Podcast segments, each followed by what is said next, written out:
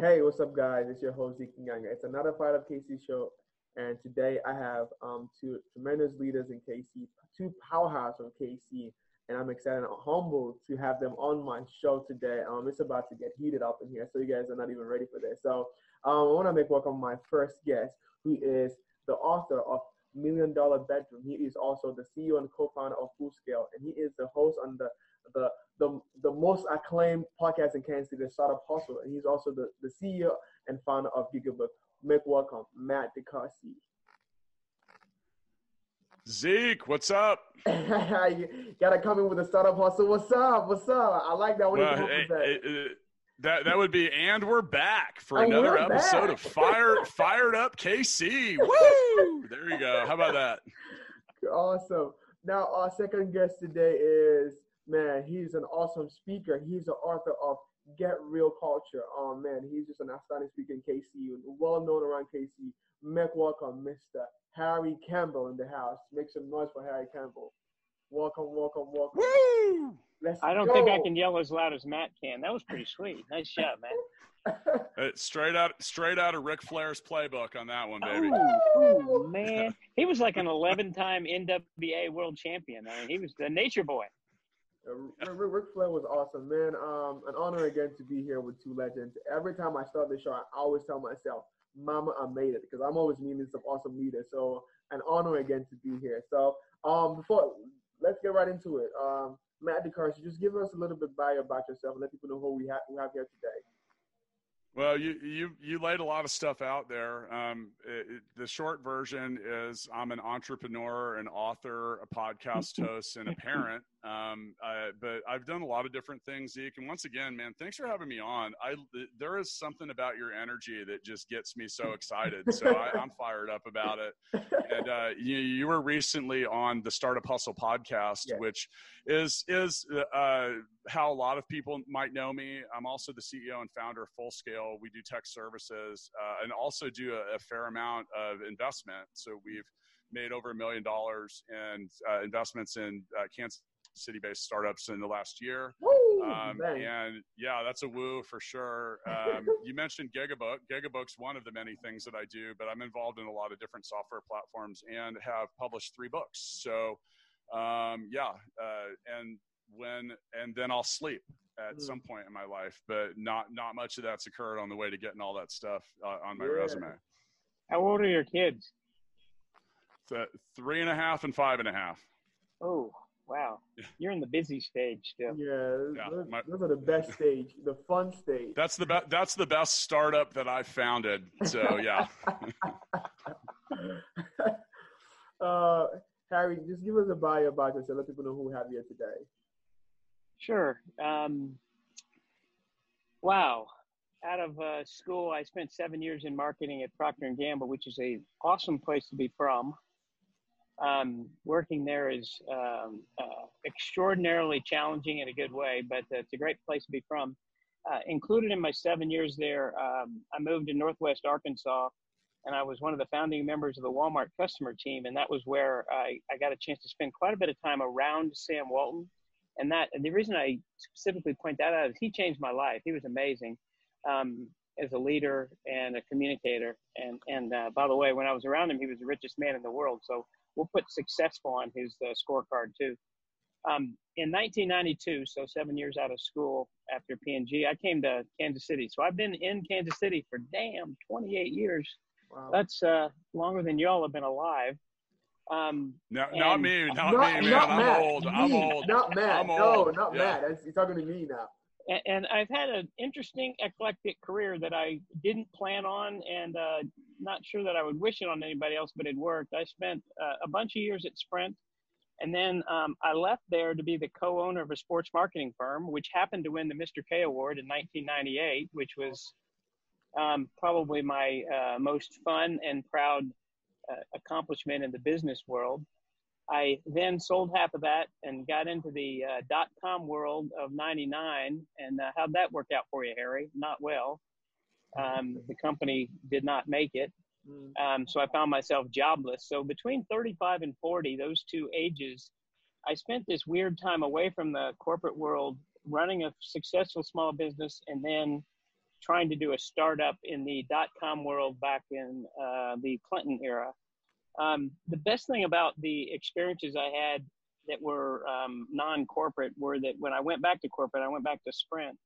Um, I was a different person. You get humbled and you get humiliated enough. Um, you either change or you die, right? Mm-hmm. And um, I ended up having some big jobs at Sprint, um, and uh, then spun to Embarq. Dan Hesse was my boss for four or five years. I was a president of the consumer markets at Embarq, and um, I loved it. Then when Embarq was sold, um, in the last 11 years, I've had a very eclectic uh, life. I did um, run DuraVision for about five years, but mainly what I've been doing is investing, which I, that's why I was clapping for Matt and what he has done for the community.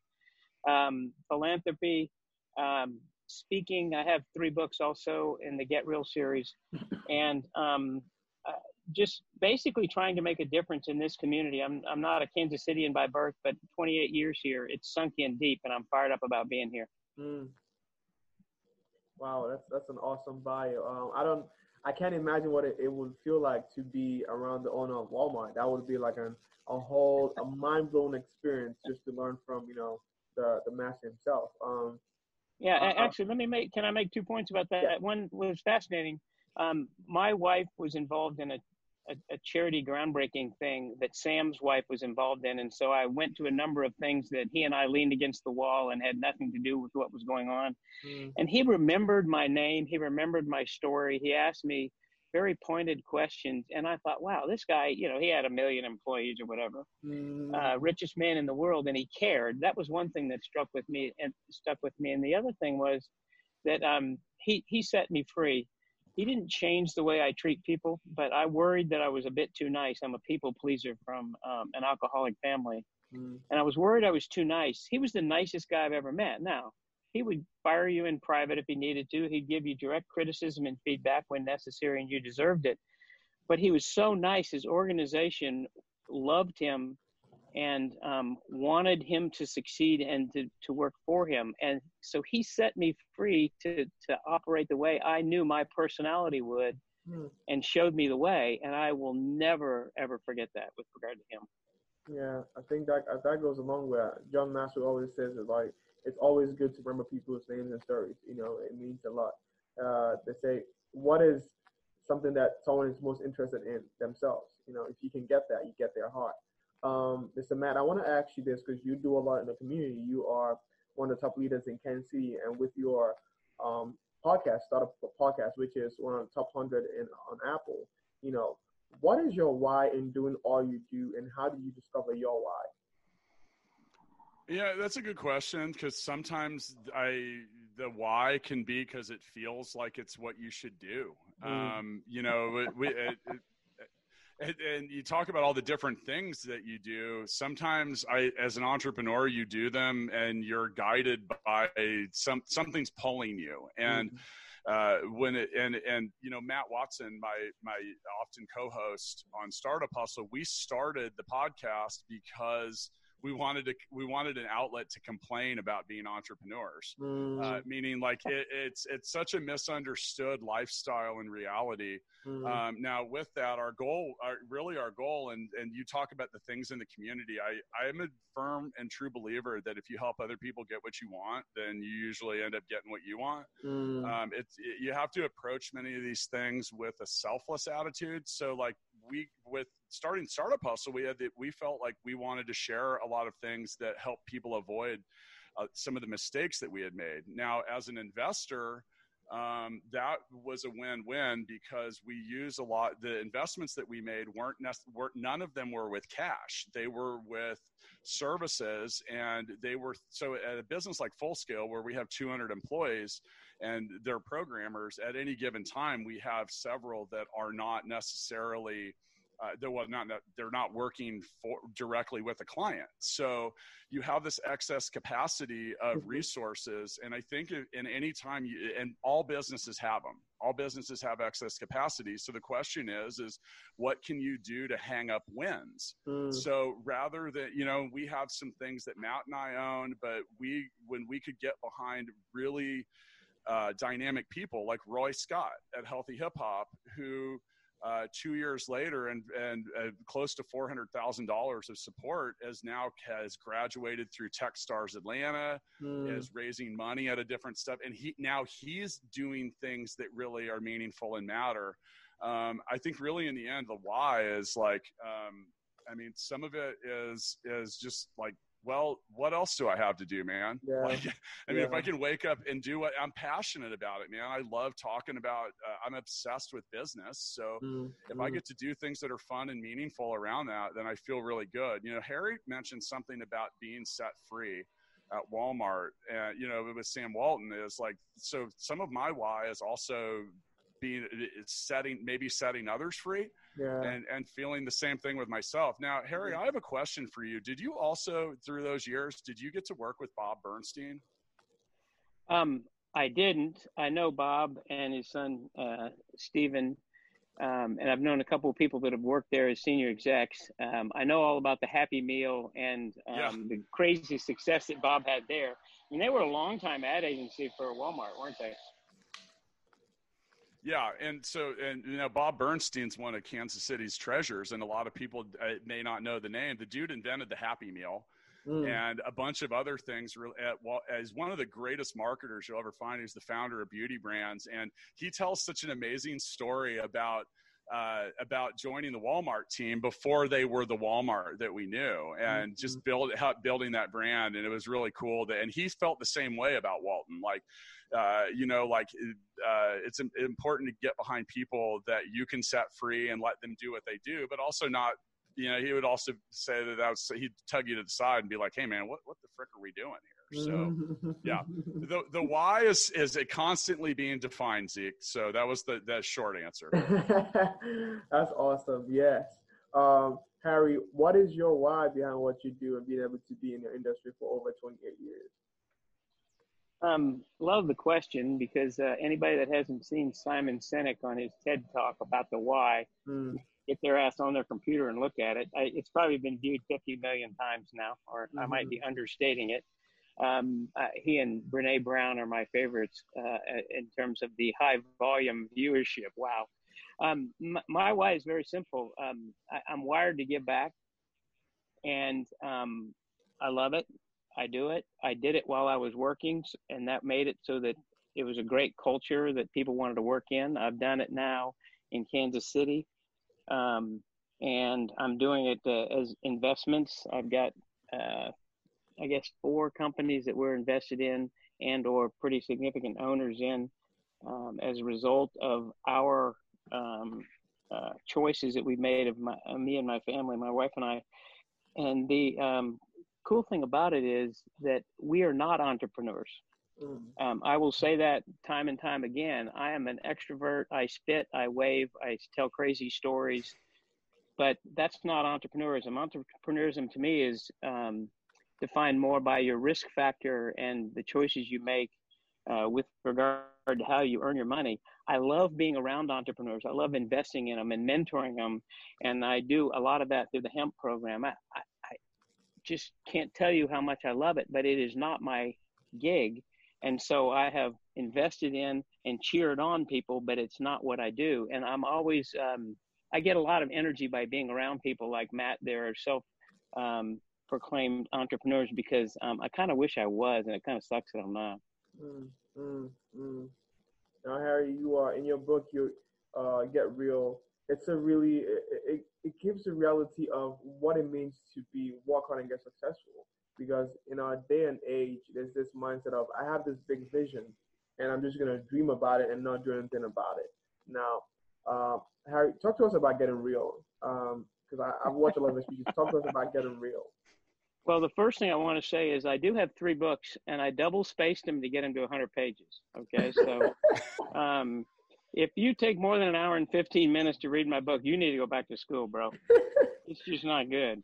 Um, I am serious. You look at them, you're like, wow, they're simple. But I, I the way I approach life and business is simplicity. Um, I'm going to narrow down your question into one, the the book that I just released called Get Real Mindset.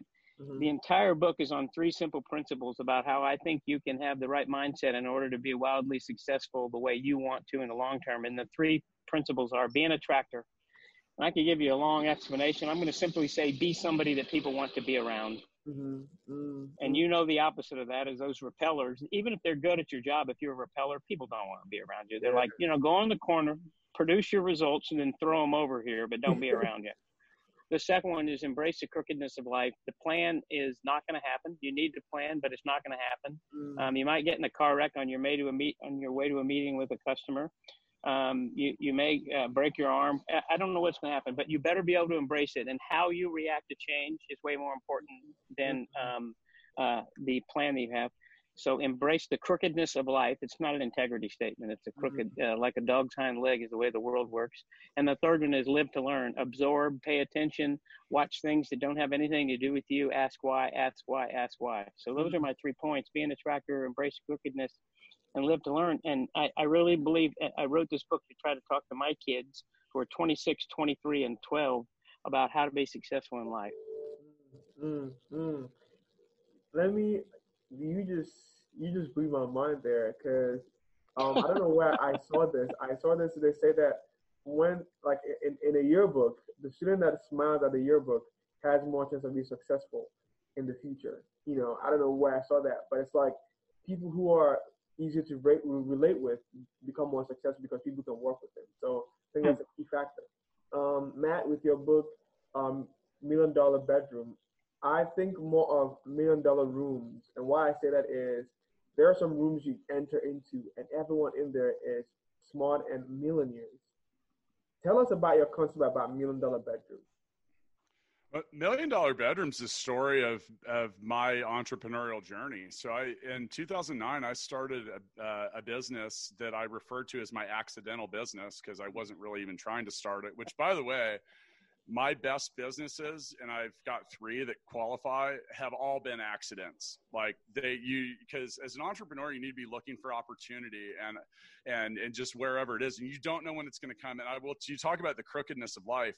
You're guaranteed to have your best opportunities and your best everything when you are in the worst possible situation to start the business. Like mm. in 2009 i had gone through a divorce. I had gone through the housing bubble and i went back to school as an adult and when i mentioned i went to, to the kelley school of business which you know eh, that's where harry went and I had this great opportunity. But and so here I am, a year and a half into it, and I had no money, man. I it was gone, and I was just looking for a hustle. But I started a, a business in the extra bedroom of my home, which became that million dollar bedroom. Mm. Um, we figured it, that whole book is about cl- trying to be really kind of about being scrappy. So mm. um, I funded that business with a stack of credit cards that my poker buddies contributed um, and and so and that whole business started with I had no if I had to go back and advise myself on whether or not to start that business, I would have literally told myself, "Run, dude, run. This is the worst mm-hmm. idea I've ever heard." But I didn't know any better, so I, I kept moving forward. But with an so I had an eight a credit card with an eight thousand dollar limit and uh, over the next eight years turn that into $30 million of revenue and now still every bit of what full scale and my other businesses like some of the same people work at the, our coo at full scale was our intern in the million dollar bedroom wow. so so many th- everything that i have done has had this interconnected nature now the funny part is is when i finish million dollar bedroom and harry will confirm this the only good part about writing a book is finishing it mm-hmm. um, it's God. It's just you will hate your own book by the time it comes out. You are, I mean, you are over it. But you know, so when I finished it, I finished it. So I, I was. You talk about the getting around good people. Um, the editor of all three of my books is a guy named Patrick Price, who has been the editor of a dozen New York Times bestsellers. And he's also known as the guy that discovered the franchise. He's just not that into you. Uh, which was a huge everything. Um, now, that had been turned down by 20 different publishers before he found it and it became a $400 million enterprise. But when we were done i told patrick and i had published another book four months prior to that. I said patrick i'm ready to publish this but i almost want to put you on retainer because i know that this is really just the beginning of the story. We were mm. working on a series here but you know we made a lot of really dumb mistakes. And i much like with startup hustle i wanted to just I, it if you okay, you mentioned reading uh, you reading your book quickly. uh, the one feedback I got from the book is other than it holds up my my uh, my wobbly table really well, um, is is that it read quickly and mm. i so i tell the story of what we did but the thing is i tell you in the beginning i'm like i can't give you a blueprint because because things change and yeah. you wouldn't want my blueprint anyway because it's already used it's been done there are things you can learn. So i stop and very quickly explain the why uh, of different things and it's really intended to be kind of like a basic entry level walkthrough of not doing all the dumb stuff that we did and we did a lot of it. So and learning from that and it just that's you say the whys. I love helping people avoid errors and if and that literally is the definition of life changing. So if you can I, help I people avoid errors you, you can help them but yeah sure. I have a question uh, back to the poker the guys from the poker game. Did you beat them and they had to give you their credit cards or did they loan you money on their credit cards? Because i kind of well, like that so that. that business was so we were we became one of the uh, top 20 ticket brokers in the country. And for the last four years of that business we're in StubHub's top 20 concert ticket resellers. Mm. So the thing is, is you can't fund a business like that. So I didn't, and you know, like I just didn't have a whole lot going on. But I, and I talk about this in the book as we, uh, so my friends were super fascinated with it. They compared me to Kramer on Seinfeld when he opened Kramerica, especially, and they and they were like, "You should get an intern." So I did. You know, it's like, okay, why not? But as they saw us uh, uh doing well, they wanted the points. So mm-hmm. you talk about the why. If you can figure out what other people want, they're like, "Oh shit, I'm getting like we." I had my, some of my friends uh, were getting twenty, thirty thousand dollars worth of points a year by the time we were done because I, I we continued to use their cards to buy stuff and I left them in uh, in the situation. So yeah, I mean just like weird stuff. That that business was not meant to succeed and it's the it is literally the foundation of everything I do today. So yeah. Mm, mm, mm, man.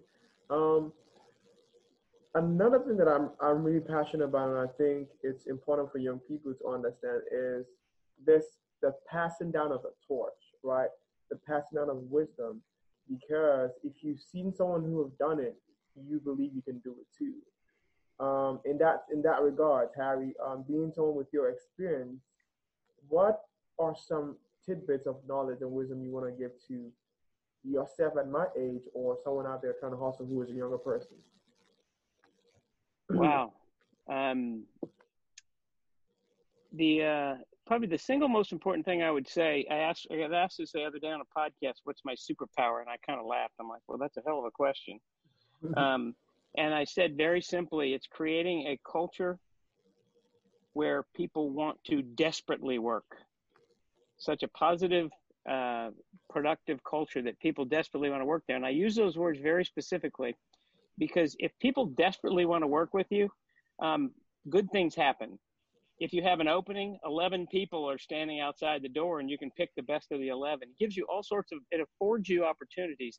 And if you do that inside a big company, by the way, you're such a differentiator, it's ridiculous because big companies don't do that. They don't care.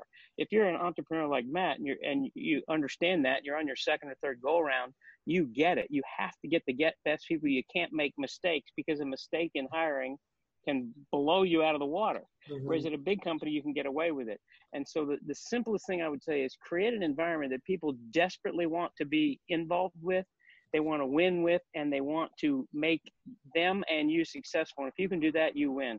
Mm-hmm.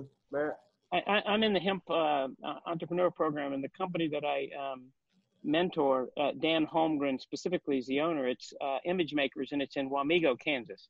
It was supposed to be in Kansas City. They did the bait and switch on me, man. It's like an hour and a half west. Of, it's a suburb of Manhattan, Kansas. I love the, you know what we do? I love the mentoring. Once a week, Dan and I get on the phone and we sometimes talk about life. Sometimes it's about kids.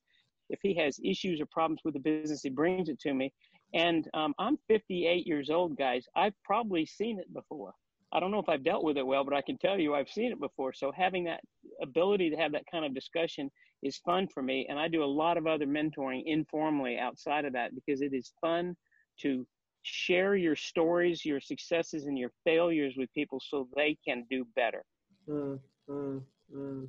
But by the way, this is a great question. And so there's, all right, I refer to this as knowledge transfer. And mm-hmm. I find something to be remarkably powerful about it. Now, it depends on what kind. So, first off, I mentioned before helping people avoid errors that you have made is can be is literally can be classified as life changing for mm-hmm. people. Mm-hmm. But as an entrepreneur, one thing I learned very early and is that there were a lot of people that took interest in me that were older than me and I, you know, at the t- I didn't know why. Maybe they saw part of me in them, or maybe they just liked helping. Now, you mentioned uh, uh, uh, the hemp programs, the Helzberg Entre- Entrepreneurial Mentoring Program. So you have to know Laurel Holt. Um, oh yeah, oh yeah. So L- Laurel was in my book Balance Me, and his someone that that like along the way of the publishing like literally went out of his way and I, have helped uh, you know help return that favor to Laurel when he created the recent program that he launched through hemp. And um, you know so you get you find if you can find people that will take an interest in you you're stupid to not let them do it. But here's the thing knowledge is not meant to be held it wasn't it wasn't that hmm. person's and it is not yours it is meant to be transferred and moved along so mm. i seek different types of it so i have been i have i have the most interesting collection of knowledge transfer people because uh, I look for people that are exceptional and I like to study like what is it about. So I'm fascinated with rock stars. I worked in the music industry for 10 years before I did tickets, almost 10 years. And with that, I've met a lot of interesting people. So I find I, I love the, the rock star because the rock star has to turn inspiration on at a given time on mm-hmm. stage in front of a lot of people in a high pressure situation and it, I, I, that's difficult for me. So like for me i find if i find a moment of inspiration i tell my wife that i'll, I'll come back out of the room that i'm in right now when that horse is no longer carrying me forward. Mm. but, but the thing is, is i don't ever know when it's going to come. So i have to capitalize on it so the ability to like turn it on at a given moment is it fascinates me. Now if, if, the one thing that that I, I think is is great is if you can find people like that that are equally so at first I was insecure about finding people because like why would this person be interested in me? I found that, that a lot of people that weren't entrepreneurs but were these ridiculously high performers were more fascinated with me than I was with them which creates a really interesting um, if you can start have this like it, and here's the thing is there's one key that i've learned. It ha- the knowledge transfer has to occur without any expectation of return. Like you can't and and so hemp is a good example because you mentioned image makers and Wamego does have like a population of 400 i've been there. Um, i know the guy actually i know the guy that owns the the bank in Wamego. Uh, yeah so so but the thing is is is you talk about no no expectation of return uh, so, like in the hemp program, you're not allowed to do business with your mentee. And there's a reason for that. And that's because you can't, there can't be an expectation of return. So mm-hmm. if you can get some of that stuff going, it becomes remarkably powerful. And the, now it's not always about the conversation. It's about that after effect. It's about that part of your mind that you opened up or the, so I'll get, I mentioned like a rock star one of them is a guy named Jake Cinninger, who's easily like one of the top 50 guitarists in the world. Mm. And I talked to him, and we literally have we have conversations about like, okay, the last one was about how do you how do you obtain guru status? We're talking about the things that bother us that are getting in the way of us getting to where we need to be. Mm. And he's like, dude, I don't carry my gear in and out of the venue. It's not because I'm not willing to. It's because it's not what I'm here to do. I'm doing the best thing possible by focusing on this and different stuff. So like you will find some weird stuff. Like if you ask Jake how how many guitar chords they are, he'll say, "Oh, there's seven thousand three hundred thirty-four. How many do you know? Well, Matt, I know all of them. You know, and it's like, but the, it, here's the thing: are, are you a master of what you do like that? Because if mm-hmm. you don't know them, he doesn't. He doesn't only know all of them; he can give them to you backwards.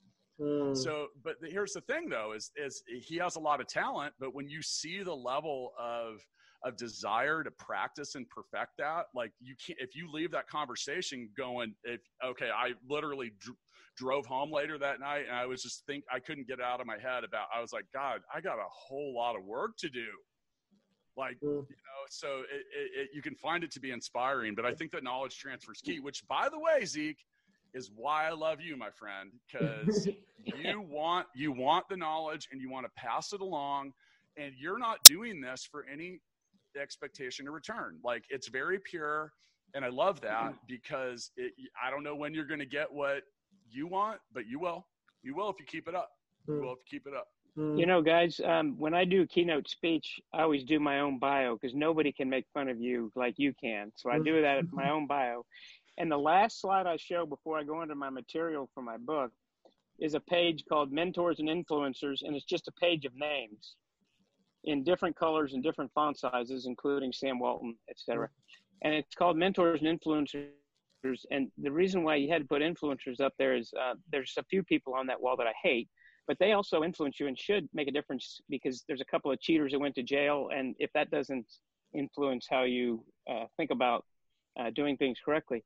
And I love that. And, and when I do that, inevitably, it, it sparks such a conversation with people about why is, um, you know, uh, Mindy Corporon on your list. And she happened to lose her um, father and her son in the shooting out here at the Jewish Community Center about five years ago or six years ago. And the grace that she's handled that with and how she said changed the course of her life as a result of that, that matters to me. Mm-hmm. And everybody needs to think about what their list looks like. And if you're Zeke's age, the list might be six or eight people, but as you accumulate them, you think purposefully doing things differently or as a result of what you're taught is very cool. Mm, mm, mm. But by the way, all the all these people from different walks of life, and I've been doing this for a decade. Like tr- my my collection of of influence, mm. um, they it, every single person it, success demands payment in advance. I have yet to prove a single instance because people are like, oh, that person's so talented. That person probably practiced more than you've been awake in the last mm-hmm. three years or something. There's really no accidents about it. Some people do have the people that have the most quote talent are the eh, eh, are the ones that are most interested in perfecting it. So you know like that here's the thing there's no shortcuts man i have really yet to find it uh, i have not proved the success demanding payment in advance thing wrong yet mm. one, one of the things in, in get real mindset that i talk about is i believe that life is won and lost at the margin and and True. that means that there are some things you're great at and some things you're horrible at but there really isn't a huge number of either of those mm. everything is played between you know the 40s and that goes back to your idea. If you're willing to put the work in and the practice what happens is if it's going to be a toss up and you've done that you win the toss ups and you if you win 9 out of 10 toss ups guess what? They're no longer toss ups anymore. Yep. you're winning. Mm. and and i think people need to understand that there's so much clustered in that middle and it isn't just luck and they look at a pawn with envy somebody that gets this meeting that they were trying to get. I'm like they, they, they worked it very hard. And in fact, if you trail it backwards, you're going to find that they were doing things you weren't willing to commit to do in order to get what they got. Mm-hmm. Well, the higher the higher you climb on that, so people are like, oh, I want to be in the top one percent of what I do. Well, that means that you're not you're you're behind. Ninety nine percent of the people are behind you. Mm. So you know when your your graph doesn't look as much like a hockey stick when you're competing with people that are at your level and that's why you said like that that the, the, the devil's in the detail. Uh, it's about those margins and it's about like are you ready to work harder smarter or whatever? I do not believe in luck guys. Like that is preparation and opportunity mm-hmm. uh, crossing paths. People are like well what about the person that won the lottery ticket? Yeah they prepared by going and buying the ticket. Mm-hmm. i'm not going to win the lottery tonight guys because i'm not prepared. I didn't buy a ticket. So I mean, there's it's it's true, but it's yeah. true. Like I'm telling you, the most successful people I've ever met are okay. Then I mentioned that conversation with my friend Jake. Then the, the the next conversation we had the next time I saw him was, "What's the difference between being a genius and being crazy?" Because, mm. and, and by the way, the best answer I found for that yet is, "Who cares?" Because it, it, it, it's a one. It is a 100% external observation. But mm. guess what? Anyone that eh, and the real difference is is if you've done something that people think is notable, then you become a genius. But you were probably really freaking crazy on your way there. Mm-hmm. It's just mm. it. And like, what's yeah. the difference between being obsessed and being driven? Like that's mm-hmm. it. I I don't find a lot of people in that very top notch of anything that aren't like if you uh, okay. So you say Jake, how how long uh, how much time do you spend playing guitar every day? He'll be like, I don't know, 12 hours. How much time do you spend thinking about playing guitar? And he'll go, all of it. Mm, wow. what are you gonna do? What are you gonna do? Like, I mean, it's yeah, but but here's the thing on the flip side of that, and this is where it's interesting. It, so I have that same issue. I can't quit thinking about business. I actually wish I could because it gets noisy. It, it's like almost like the definition of insanity. Like you like, come on, stop, stop, stop. And you know, so it's it's like it's a really challenging thing. And like the by the way, the other people that have the same freaking problem, they're like, I wish I could quit pl- thinking about this all the time, but I can't. You know how I handle that? This is the weirdest thing. My wife is laughing somewhere now. Um, I read I read uh, fiction books mainly about serial killers. So think Dexter in a book and it's the only thing that I could do to shut my mind down from the next steps and and what what we're doing and and where we're going and who I'm doing what to do and what tomorrow looks like and what okay I got to get up at 6:45 and it was the only way to shut my mind down. So I, I read about serial killers. Mm, mm. not real life ones necessarily but it, you know it, it, get, it, it's my escape. It is. It's the only way I can shut it down. Mm, mm. I, I had a lot of questions, but you guys covered a whole bunch of things I want to ask. Um, man, so this is an awesome conversation. I'm just Dude, like, you, just... you should you shouldn't sign up to public speakers and people like this. Like, is, is Zeke still? Are, are, you here, Zeke? Are you like? I'm here. I'm just. I, am sorry. We I'm sorry we didn't let you talk, man. I'm sorry.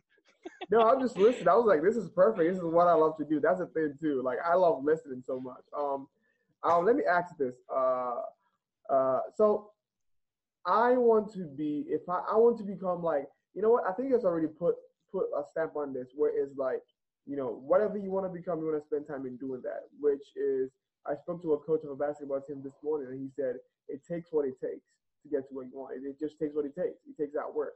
Um I want to ask you guys real briefly what was your most of your time spent when you were starting versus what where you are now what was most of the time spent doing when you were starting out? What was the hardest thing for you to accomplish versus where you are now? I, uh, can I go first? Because yeah, I'm ready, man. So uh, first off, most people fail at the start. Like they never mm. try. Mm. So if you don't take a shot at it, you're never going to get it. now, all right. So I've I've dropped out of five colleges on my way to being a junior. You talked about the high school yearbook earlier. I got voted most likely to live at home the rest of my life. I was not a good student. Like I do not profile well for executives. Now I but here's the thing. For a while I believed that I wasn't going to be successful. I, I so I had to first start by believing it and then I just quit caring like I quit caring what everybody else thought or the way that they were going to pigeonhole me, right? Now I didn't graduate from college and that made it harder for me to get a job when I was 25.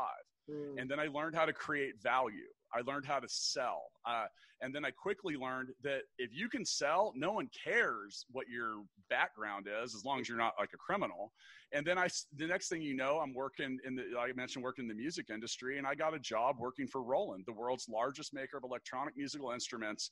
I applied and made it through that entire hiring process where it very specifically says, do not apply if you do not have an MBA. Mm-hmm. I just didn't care. I didn't mm-hmm. care. Like, what's the worst thing that's going to happen? They're going to tell me no. Wow. So by creating value and and and by the way, selling, nothing occurs at a business until something is sold. Mm. So if you mm-hmm. don't think the salespeople are the most important part of your business, you might be wrong. Because if they stop selling or they suck at it, how are you going to have everyone pay everyone else that's there? So i mean i and then dude here's the thing it's like we're in a golden age of information. Like for me we didn't have podcasts when i was getting started so it was books on tape. Mm. and i just absorbed absorbed absorbed. I made i became obsessed about either becoming a genius or being crazy or one of them like i mean just but dude just don't let it look try it try it. I, I hate it when people say it's not the right time. I'm not mm. ready. I'm like, okay, mm. you're never going to be like yeah. that crooked, that crooked life concept. Dude, I literally started the business that became the seeds of everything I do now at the worst time possible in my life. Mm. And it, you know, I, I, there, I be, it became a self fulfilling prophecy. Nothing was going to stop me, you know? So sometimes you just got to, you know, take a shot Believe in yourself. I mean, that's the key. Wow. Wow. Whew.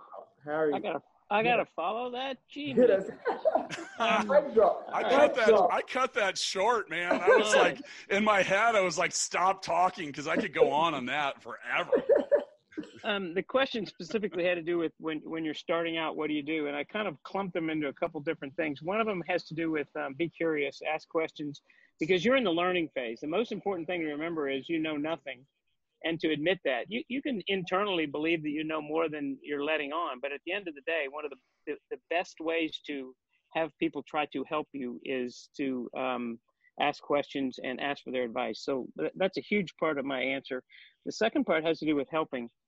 Um, if you're wound to help, it's amazing. And helping, actually, selling is helping.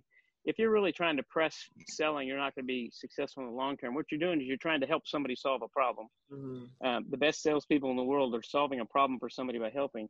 And um, I laugh because uh, Matt and I got some overlap, even though he's got the entrepreneur thing going. The perseverance is true.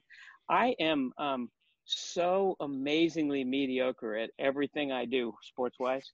I know the rules. I could be a coach. I don't have, no, it's just not going to happen. Okay. But I never quit. And so I always joke if you want to play me, you got to bring two changes of clothes because you can be here three days. And then eventually you're going to say, I got to go home. And I'm going to say, I win. I just won. And the margins, that's the margins, man. It is because it, it I call it perseverance or whatever you want to talk about. And it's one of the reasons why I became a cross country and track runner and I ran at Vanderbilt is I wanted desperately to be good at something that because I love sports, but I couldn't. I didn't have the uh, the physical ability. But cross country running, 10,000 meters, all you had to do was just keep going. And I could keep going and I'd run the same speed for 100 meters as I did for 10,000 meters. So I set the school record at Vanderbilt for, for 10K and it stood for 35 years Wow. because I just keep going. I just keep mm. going. It- I I- get, I I, didn't get under- tired when I drive that far. yes. And by the way, I didn't like running. Shortly after I got out of school, I quit. My friends were like, "Why don't you keep running?" I said, "Because I hate it. I was good at it. I wanted to be doing something in sports, and I sucked at golf and baseball and football and all that stuff." So, um, perseverance is my second piece. The first one had to do with kind of asking questions and learning, and the second one had to do with um, uh, staying with it and not quitting. Mm, mm, wow, wow. Those are like I think those are like really awesome skills that I think everyone should have. And there are not a lot of talks about the what it actually takes to become successful. There's a lot of people showing that I'm a success. I can teach you if you pay me hundred dollars, but they're not actually foundational stuff, you know, that can help you become successful. Um, now coming to 2020, we're gonna switch to a, a little bit different subject coming to 2020, um, there has been a lot of uh, people have called the 2020 a year from the book of Jumanji, which is every month we have something new happen. Like, what is going to happen next? Um, now, it, we have seen a lot of protests coming after you know the George Floyd incident and everything happening. Now, there has been sides saying, "Oh, there's too much protest. There's too less protest," or um, but my question is this: Do you guys think the protests have been working, or are there other things we should also be focusing on as we talk about this issue? I'll let you lead I- again, Matt. I got to be honest, man. I I have a I have a tough I'll have a tough time answering that because so we our, our business we went all virtual, uh, all online, and I'll be honest, man. Like I've been out of the house since March about six times, Mm. and now that said, I can't fault any protester for doing anything they're doing. Like I there's there's look, I'll be the first person to tell you, you sometimes you got to disrupt things. Sometimes you have to break things to Mhm. force yourself to have to build them back.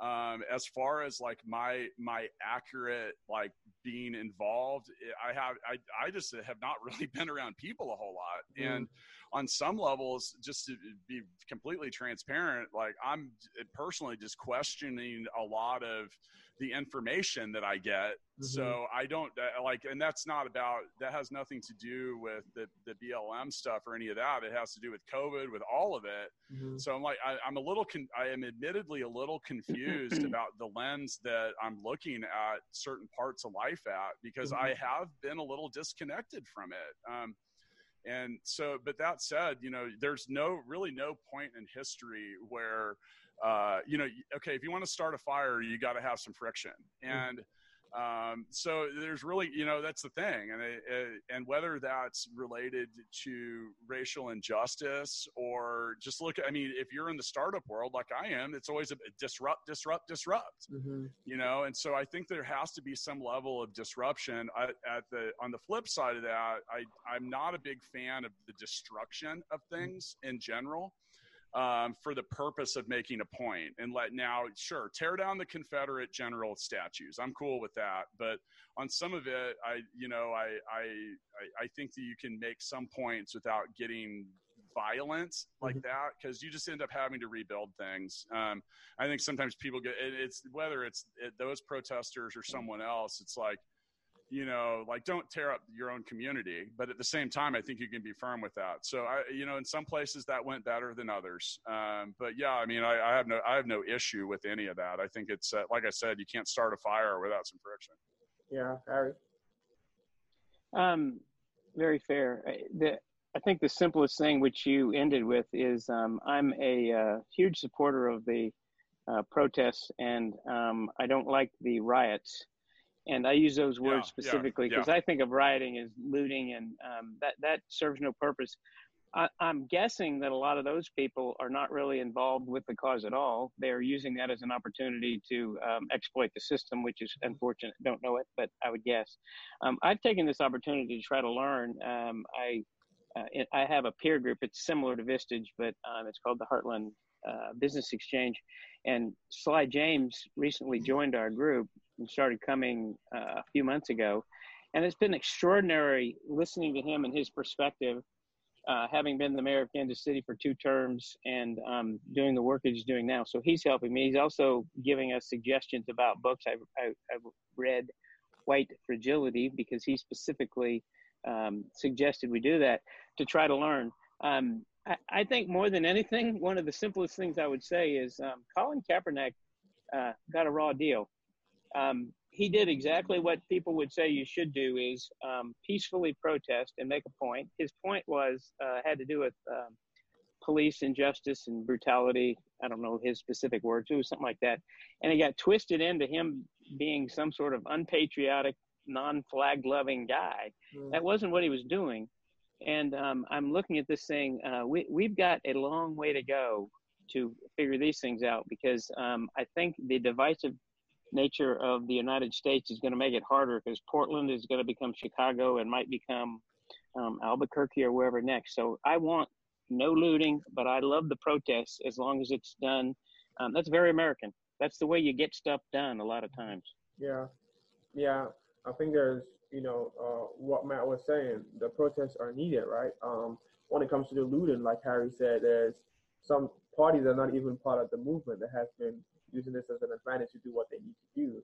Now the question it, it goes to uh, when it comes to Kaepernick, you know, uh, peaceful protest or protest that makes a loud noise is which one should we be doing? Which one should we do? Because at, at the end of the day, I think both are needed. You know, a protest that makes a lot of noise and a protest that says it's peaceful.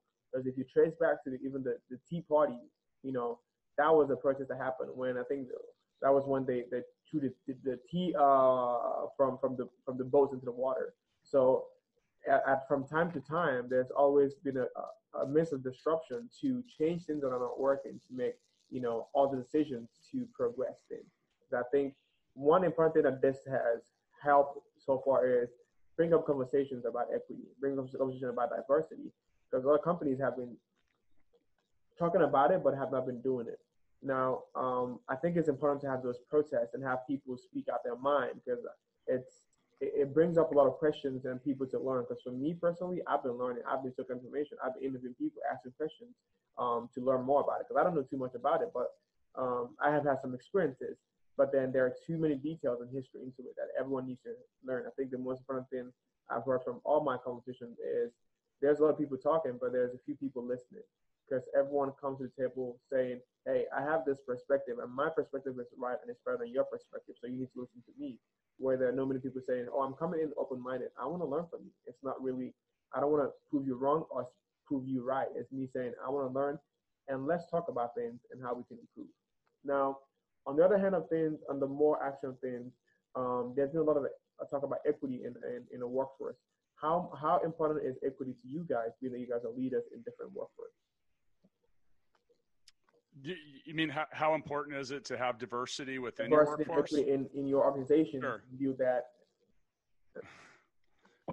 I, I, it blows my mind that that we that people don't have as much of it as they do. Um, you know, I I think, and it's been a, a, hot topic we've had. I was actually talking to Roy Scott from Healthy Hip Hop about that because it, it, it's it's a challenge sometimes like and and so let's be realistic sometimes it's a demographic challenge. So here in kansas um, it's it's a it's sometimes you know it's difficult. There one of the things that comes up with the diversity is well there aren't as many women in tech there aren't as many founders and stuff like that. So you know sometimes it can be a challenge to bring certain folks in. Now today we announced that we had hired uh, jessica powell from uh, many people know her locally, and she's joined uh, Full Scale as uh, her. She's our new director of strategic uh, partnerships, and we brought her in specifically to try to connect us to to have someone in charge of of creating partnerships and relationships with a, a wide swath of different stuff.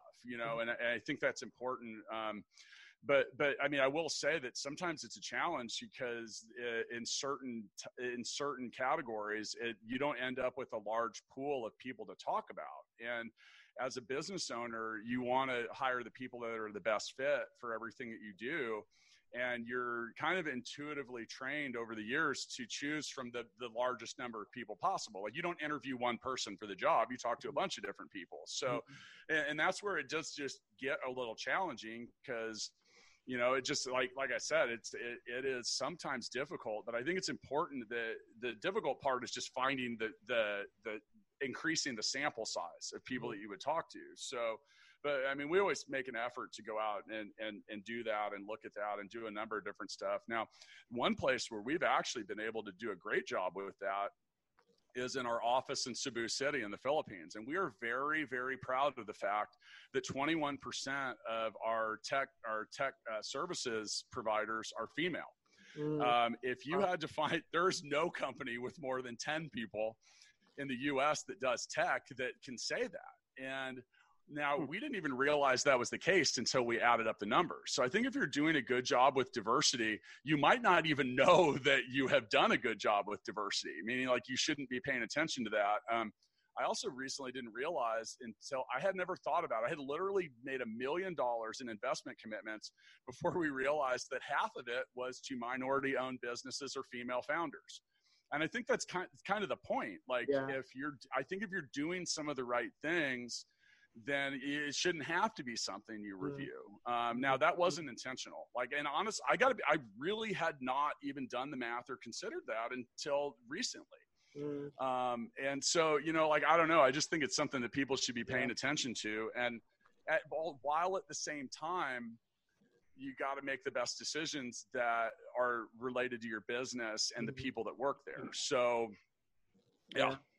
Harry? Sure. Um, I can't imagine why you wouldn't want a diverse group, whether it's a leadership team, uh, organization. I, I, can't imagine it because if, if your goal is to um, create a thriving enterprise, there's a much higher chance of making a mistake if you have same thinking. And you could be same True. thinking uh, socioeconomically, um, race, religion, in any of these things. And if they matter, they matter. And you get people with different experiences, people that have failed, people that have won, people that have learned, and people that have different contacts with other people. If you want to win, I, I literally cannot imagine why you would not think a broader spectrum of points of view and background is better. I, mm-hmm. It just, it's beyond me. Mm-hmm. It, I, I think you're being not just insular, but I think there's a bit of fear involved there if you're not willing to have um, people that uh, don't look exactly like you on your board or in your leadership team. I think it's just wrong. Yeah, yeah. I think I, they always say a, diverse group is always more successful than a group that's not diverse. So I think diversity is key because it teaches everyone different things about different people and you learn from each other. Um, now I want to ask this from a self, from my selfish point. Um, will you guys in the future be willing to come to UMKC to speak to our students at some point in the future if we were to invite you guys. Just tell me when. Great. Yeah. Easy. I'm uh, I'm not open till three o'clock this afternoon, but after that, I'm okay. awesome, because I would love to have you guys on campus again. Like like I said, passing down that wisdom, passing down that knowledge. Actually, I'd like to revise my offer so I can be competitive with Harry's expert response. I will only do it if you let me bring one of the people that I find to be the most successful entrepreneurs. I don't even know who that'll be yet, but I okay. I'm I got to come in a pair or okay. we're, that, we have to have I like offer that. double the value.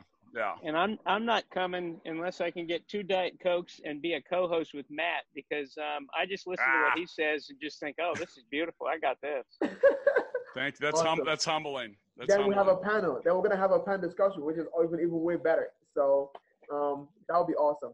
Now we've come to the end of the show. I want to ask one last question. Um, what are two takeaways you want anyone watching this in the future to take from this conversation? for you that you want to give someone out there to hold on to? This is what I want you to actually take from today. I, I think that if don't be afraid to get started on your big vision. Mm-hmm. you know, like the right time's never coming. I say sometimes you have to jump and then build wings mm. um, because nothing will make you build those wings faster than knowing that the canyon floor is coming soon. Yeah. Um, and another thing too is like, I mean, just really like it, it's still in that same regard. Like, what chase your chase what you're passionate about. Um, if what you're doing right now is not what you're passionate about, quit freaking quit and go do whatever you're as passionate about because so 15 year or man i'm getting old. 20 years ago my first wife and i've had two wives named jill. So jill wow. number one thought i wor- was working too much and she wanted me to find a hobby. And i tried a whole lot of uh, stuff and i really realized that i really like making money so I decided that making money was going to be my hobby, and I legitimately have not worked a single day since. Mm. And that's case in point. Like, do what you're passionate about. It won't feel, and believe that that it, that has now become your hobby, and your outlook on life will change. Like, I, you know, people are like, dude, do you work a lot? I'm like, no, man, I haven't worked in 20 years. Like, what do you mean? I'm like, I'm doing what I love. Like, the, like work would have to be going to work for Harry at some other company or anyone. Like I, I'm living my dream and I feel great about it. So it helps you get through the times that suck, especially when life deals you what you might think is a crooked hand. To mm. to go with with Harry's lingo there. Because nothing's going to get you through the low points more than just knowing that you're doing what you're passionate about. So find it, do it. Let's go. I, I just had a discussion with my publisher, who happens to be talking right now, and um, realized that the best way to answer this is to go back to my book because I really mean it. The three takeaways I have, it, it, I was going to try to pull some different words out and kind of massage it around, but I won't do that. I'll just say, think about being an attractor. Be somebody that people want to be around. They want to listen to you. They they they want to um, emulate you. Uh, they want to give back to you. Be an attractor um, think about the crookedness of life, uh, about what's going to happen because things go, could go wrong four minutes after this call is over, and how you react to it is important. And the third one is learn, live to learn, uh, ask questions, um, ask someone to be your mentor, um, learn learn your competitors. Um, ask your clients what they need and what they want. It just learning is so fun mm. that it and it also leads to success. Yeah, yeah, man. Awesome, great advice. Um, we'll come to the end of the show. How can people reach out to you guys if they want to get in touch with any of you uh, to ask for anything? My, my email is deco, D-E-C-O at fullscale.io. You can become friends with me on Facebook or LinkedIn. I pride myself on being open and accessible. I'm not going to promise you my responses will be as fast as you might hope, but I will reply. Um, and you know, so there's a lot of ways to find me. Uh, and if you want to just, if you really just want to punish yourself, uh, listen and hear me talk, that I publish about five podcasts a week. So startup hustle is is something that I have am passionate about, and uh, that's a good way to get to know me. Awesome. Um, the, the, simplest way to get me is to go to my website. It, it's for my speaking business. It's harryscampbell.com. Um, I'm also on uh, social media. I'm very findable.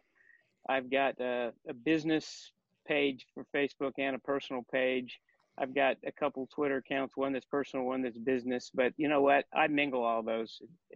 It, it just gives me a chance to do a little bit different in them. But um, I'm uh, Harry S. Campbell at gmail.com, and um, I love to engage. Awesome. Well, thank you guys for coming on the show today. It, has been an awesome time. It's been a great um, inspiration and motivational time with you guys today. Thank you for doing what you do. Thank Peace. you for eating. Um, I hope to see you guys after this whole COVID thing is over and get to work with you guys more. So um, stay safe, stay fired up, and uh, keep doing what you do. Hey, Matt, give me a Ric Flair to sign off here, baby. Woo!